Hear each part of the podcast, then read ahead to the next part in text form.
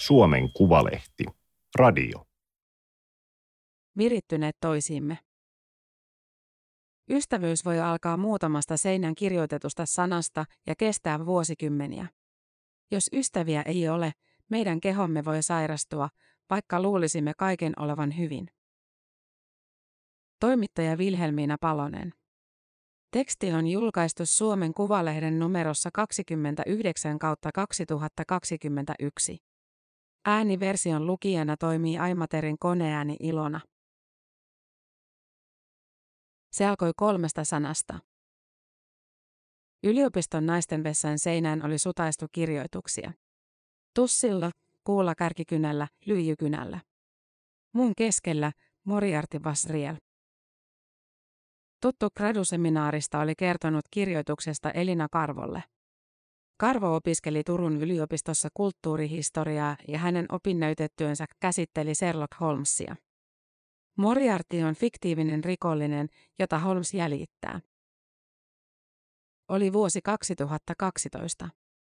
BBC oli tuottanut uuden Holmes-sarjan muutamaa vuotta aiemmin, mutta Karvo ei tuntenut ketään toista, joka olisi ollut etsivästä innoissaan. Hän kirjoitti kuulakärkikynällä vessan seinään blogiosoitteensa ja pyysi jättämään viestin. Kävi tuuri. Samassa kopissa kävi toinen opiskelija, joka kopioi osoitteen ja tuli blogiin. Karvo kävi hänen kanssaan kahvilla.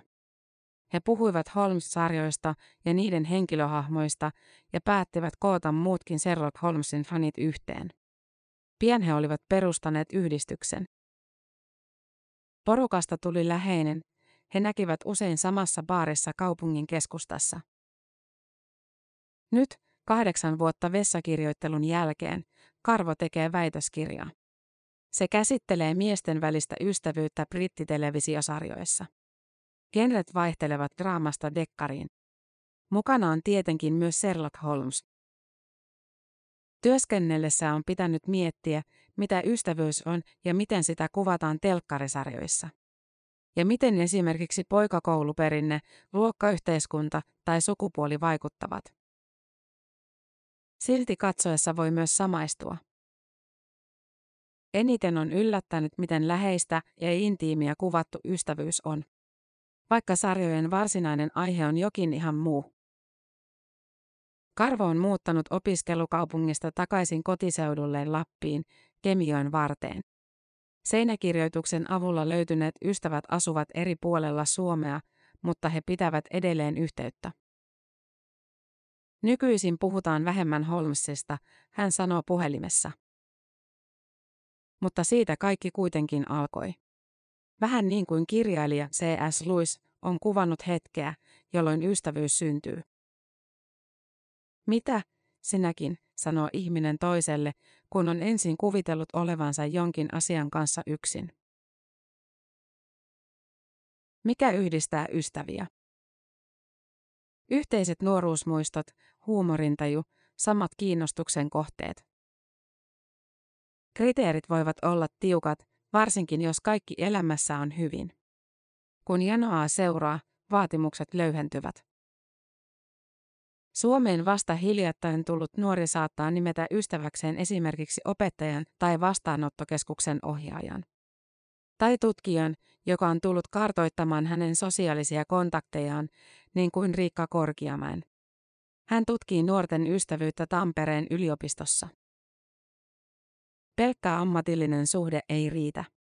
Aika pienestä voi silti tulla tunne, että mehän tulemme hyvin toimeen, hän sanoo.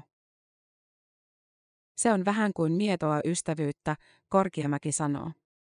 Jos on kova vaje, siihen tarttuu hanakasti. Ja oikeastaan amerikkalaistutkimuksen mukaan me kaikki punnitsemme tapaamamme uudet ihmiset mahdollisen ystävyyden varalta. Ohimennen, automaattisesti. Joskus sitten nappaa.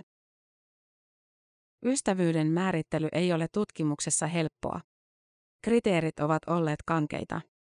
On pitänyt olla säännöllisiä tapaamisia kasvokkain tai vähintään vuoden tuttavuus. Sitten tuli korona. Kaikki vähätkin mittaamiset osoittautuivat toimimattomiksi. Aiemmin näkemiseen perustuneet suhteet ovat jatkuneet viesteillä ja videopuheluilla. Uusille ihmisille ei esittäydytä kättelemällä, vaan vilkuttamalla ruudulta. Korkiamäki on käyttänyt omassa työssään kriteerinä sitä, että ihminen itse nimeää jonkun ystäväkseen. Sana ei ole yksiselitteinen. Suomalaisille ystävän ja kaverin välissä on raja. Me erottelemme puheessamme usein tarkkaan, kummasta on kyse. Monessa muussa kielessä vastaavaa eroa ei ole.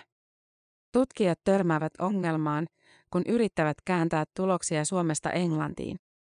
Miten ystävää kuvataan niin kuin suomalaiset sen ajattelevat? Special friend. Best friend. Ja muitakin merkityseroja löytyy. Esimerkiksi osassa Lähi-idän kulttuureista odotetaan, että ystävyys näkyy myös aineellisesti. Jos tarvitsee rahaa, palveluita tai tavaraa, ystävä on se, joka pystyy auttamaan. Ja jota kuuluu vuorostaan auttaa. Tosin ilmoittavathan teinitytötkin Suomessa, että ystävältä pystyy lainaamaan vaatteita, Korkiamäki sanoo. Kaikkialla ystävyydeltä toivotaan silti samoja asioita, emotionaalista tukea, luottamusta ja vastavuoroisuutta. Lapsi kaatuu hiekkaan päiväkodin pihalla ja alkaa itkeä. Paikalle kiirehtii todennäköisesti aikuinen. Hän tarkistaa polvet, ehkä kämmenetkin, ja kysyy, miten kävi. Muut lapset ympärillä katsovat, kun aikuinen puhaltaa. Lasse Lipponen tietää, mitä muutakin voisi tapahtua. Hän on Helsingin yliopiston kasvatustieteen professori ja ollut ryhmänsä kanssa tekemässä päiväkodeissa etnografista tutkimusta. Siis seurannut, miten lapset syövät, jonottavat, pukevat ja ulkoilevat. Ja sen lomassa toimivat toistensa kanssa jatkuvasti. Parivuotias lapsi osaa harvoin lohduttaa omasta aloitteestaan. Jos aikuinen kuitenkin ottaa lapsen mukaan lohduttamaan toista lasta, se alkaa sujua. Mallin jälkeen lapsi alkaa herkästi toistaa samaa tapaa itsekseen samankaltaisissa tilanteissa. Meillä on vahva taipumus myötätuntoon jo hyvin alusta asti, sanoo Lipponen puhelimessa. Me olemme jo lähtökohtaisesti virittyneet sosiaalisesti toisiimme. Hän sanoo, että on yllättynyt siitä, miten taitavasti muutaman vuoden ikäiset lapset lohduttavat, kunhan joku vain ensin näyttää, miten se tehdään. Sama pätee auttamiseen, omastaan jakamiseen ja mukaan ottamiseen. Mitä nuorempi lapsi on, sitä enemmän aikuista kuitenkin tarvitaan avuksi. Osa tarvitsee enemmän apua kuin toiset. Kaikki luo perustaa sille, että lapsi oppii solmimaan ja ylläpitämään ystävyyssuhteita. Voisiko ystävyyttä siis opettaa? Niin mä ajattelen, Lipponen vastaa. Välittäminen nimittäin tarttuu. Kun aikuiset jatkuvasti auttavat lapsia osoittamaan myötätuntoa toisilleen, se näkyy koko ryhmän käytöksessä. Lapsia jää vähemmän yksin. Tai jäisi, jos lapsia todella ryhdyttäisiin tukemaan mutta Lipponen tietää, että myötätunnosta myös kiistellään. Mitä tiiviimmin me vahvistamme suhdetta toisiimme, sitä tiiviimmin toiset jäävät ulkopuolelle, sanoo Riikka Korkiamäki. Ei tarkoituksella, mutta niin käy silti. Osa ystävyyden viehätyksestä on sen yksityisyydessä.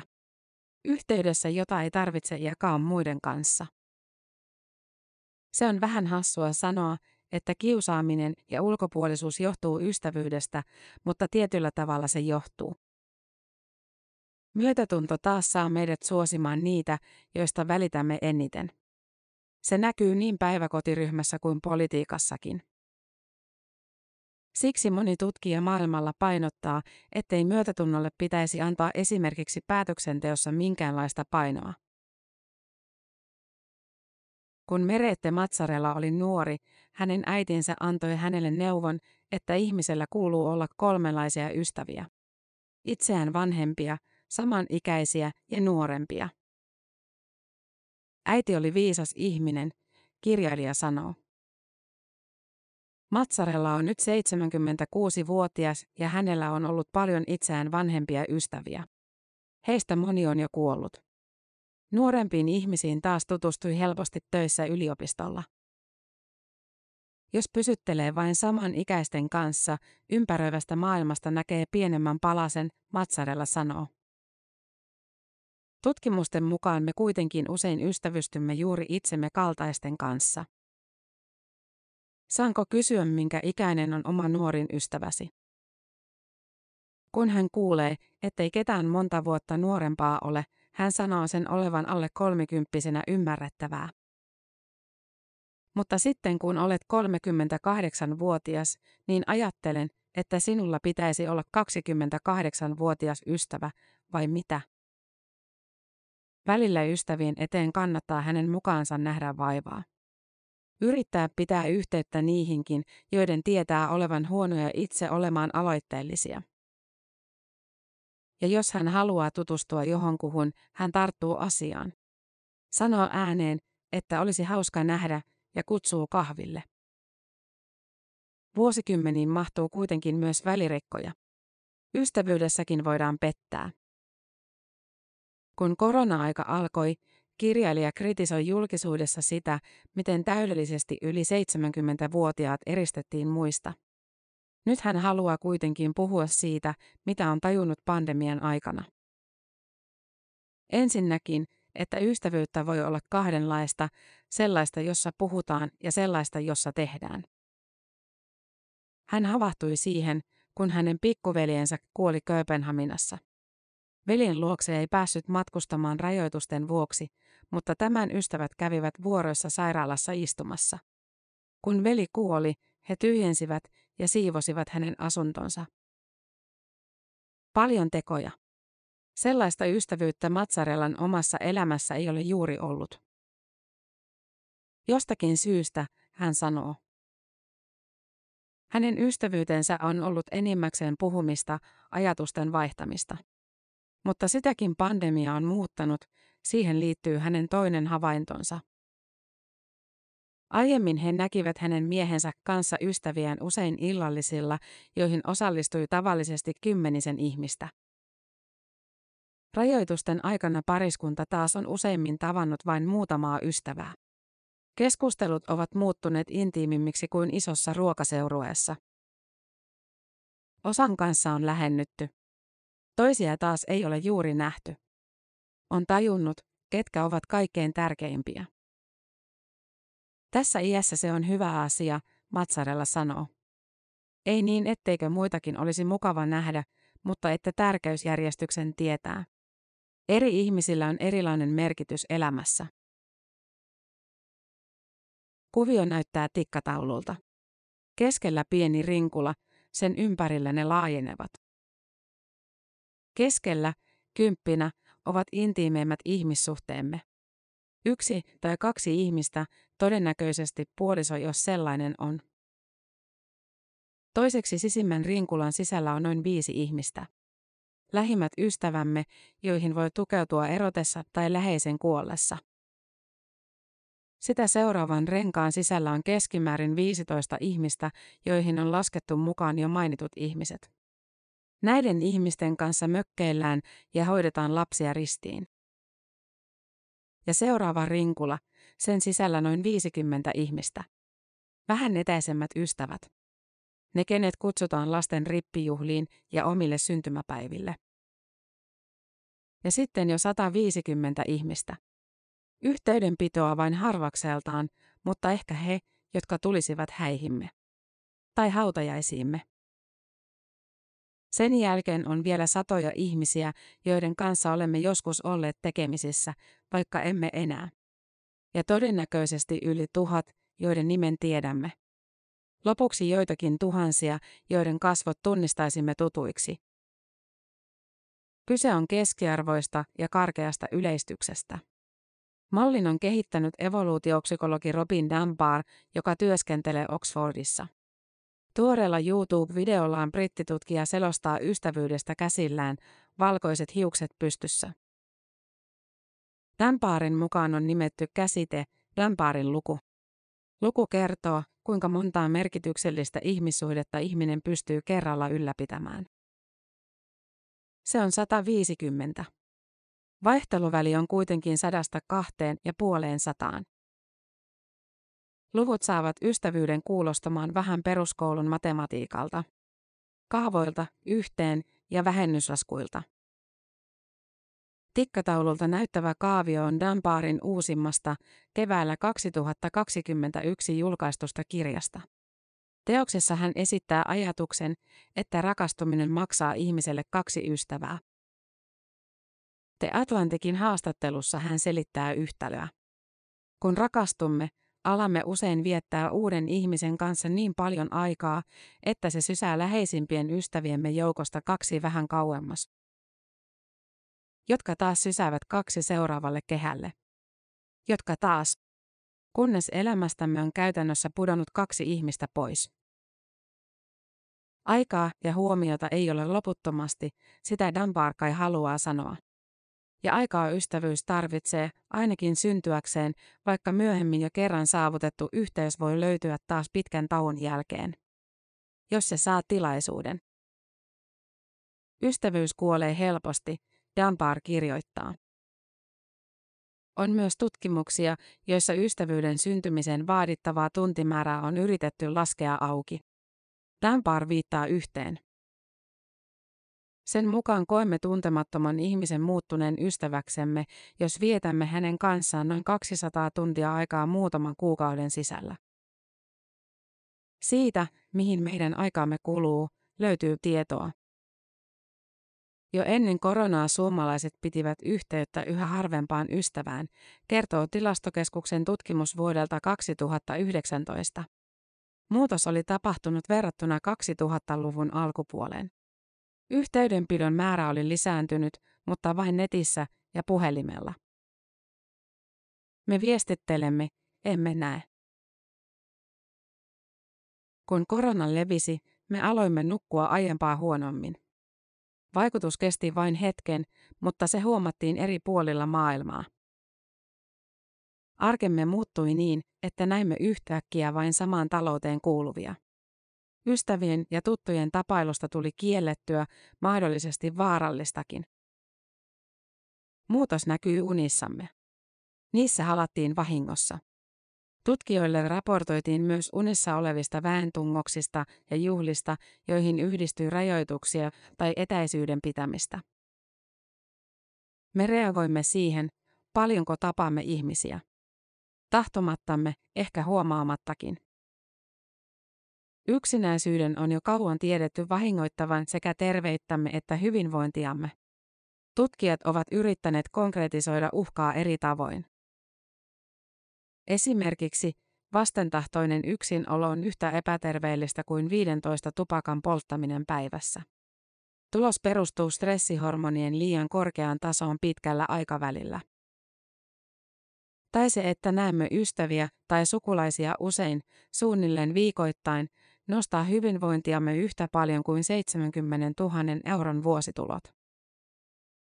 Alkuun kuviteltiin, että terveysongelmat aiheuttaisi pelkkä yksinäisyyden kokemus. Se on yksinäisyyden klassinen määritelmä, ihmissuhteita on vähemmän kuin toivoisi. Mutta tutkimus on osoittanut, että kyse ei ole vain toiveen ja todellisuuden törmäämisestä. Vaikka Erako kuvittelisi olevansa onnellinen, hänellä on silti ystävien keskellä elävää ihmistä korkeampi riski sairastua. Syöpään, sydän- ja verisuonitauteihin tai dementiaan esimerkiksi. Vaikutus on niin suuri, että myös ennenaikaisen kuoleman todennäköisyys kasvaa. Vaikutukselle on yritetty löytää muita selityksiä, sanoi Helsingin yliopiston psykologian professori Marko Elovainio. Siis että terveysongelmat selittäisi vaikka stressi. Se ei kuitenkaan selitä. Kontaktien tarve näyttää olevan fyysinen. Me ei oikein tiedetä, mistä se johtuu. Ideaalin määrä läheisiä ihmissuhteita voisi olla noin 15, hän sanoo. Kaikkein suurin merkitys on sillä, että ihmisellä on edes yksi ystävä tai muu läheinen ihmissuhde. Terveysriskit nousevat silti jo aiemmin, varsinkin jos läheisiä ihmisiään tapaa vain harvoin. Määrän lisäksi reagoimme laatuun. Huonot suhteet kuormittavat meitä. Elovainio on aikaisemmin tutkinut työelämää ja siinä jaksamista. Niissäkin tutkimuksissa oli hämmästyttävää, miten vähäisiltäkin tuntuvilla asioilla on usein suuri vaikutus meihin. Me ollaan aika herkkiä olentoja. Mutta millainen on hyvä ystävyyssuhde käytännössä? Vesa Hilakari ja Hannu Kotilainen tutustuivat yli 40 vuotta sitten. Tai Vesseli ja Kotsu, lempinimetkin ovat yhtä vanhat. Ensin he urheilivat samassa seurassa, Piikkiön karhussa ja sen jälkeen tutustuivat paremmin kuorossa. Se oli Piikkiön seurakunnan nuorisokuoro, neljääninen sekakuoro. Harjoituksia oli viikoittain, reissuja tehtiin Saksaan myöden. Kuorosta jäi yhteinen kaveriporukka. Kotsu on ollut vilperi kaikissa jutuissa, Vesa Hilakari sanoo. Opiskelut alkoivat. Hän opiskeli insinööriksi ja päätyi myöhemmin Wärtsilälle töihin. Hannu Kotilainen kävi ammattikoulun ja kauppakoulun ja meni sitten töihin kameraliikkeeseen. Se sai koko kaveriporukan innostumaan kuvaamisesta. Myöhemmin hän perusti kirjakaupan. Vaikka on lukihäiriö, Kotilainen sanoo. Kumpikin meni tahoillaan naimisiin, Hilakari oli kotilaisen pestmänina. Aika kului perheen kanssa. Ehdittiin nähdä harvemmin, välillä tuskin lainkaan. Kotilainen on muuttanut useasti, ystävät ovat käyneet kantamassa laatikoita. Nelisen vuotta sitten hän kaatui koripallotreeneissä. Sairaalasta soitettiin Hilakarille ennen päävamman vuoksi tehtyä hätäleikkausta. Heikkausta seurasi kolmen kuukauden jakso hengityskoneessa. Ja sen jälkeen kuntoutus. Käveleminen piti opetella uudestaan, niin kuin melkein kaikki muukin. Avulle on ollut tarvetta. Läpi vuosien miehet ovat pitäneet kiinni yhteisistä perinteistä. Niistä tärkein on piparien leipominen ennen joulua yhdessä kahden muun vanhan kuoroistavan kanssa. Reseptin he saivat teineenä kotitalousopettajaltaan. Taikina tehtiin silloin ja tehdään edelleen Vesan äidin monitoimikoneella. Sen jälkeen se kuljetetaan Hannon luokse paistettavaksi. Varsinkin nuorina leipominen venyi aamuyölle. Ei ollut kiertoilmauunia. Kului olutta ja viskiä, paloi pipareita. Samalla heille tuli tavaksi soitella tutuille ja laulaa joulukorttien lähettämisen sijaan. Usein neljäänisesti. Oi, sä riemuisa. Pukki ovelet kolkuttaa. Tai mitä langan päästä toivottiin. Nykyisin taikinaa tehdään kuusin tai seitsemänkertainen määrä, että siitä riittää lapsille ja lastenlapsille. Puhelut soitetaan lähinnä perheenjäsenille. Itsenäisyyspäivisin koko ystäväpiiri kokoontuu juhlimaan. Ja juhannuksenakin he näkevät yleensä. Vesa Hilakari on varuillaan ennen yhteistä haastattelua. Tai oikeastaan huolissaan. Hän varmistaa, että ei kai ole liikaa odotuksia. Mahtaako heitä haastattelemalla saada juttuun mitään erityistä? He vain näkevät ja soittelevat silloin tällöin. Eihän siinä ole mitään ihmeellistä. Tämä oli Suomen Kuvalehden juttu virittyneet toisiimme. Ääniversion lukijana toimi Aimaterin koneääni Ilona.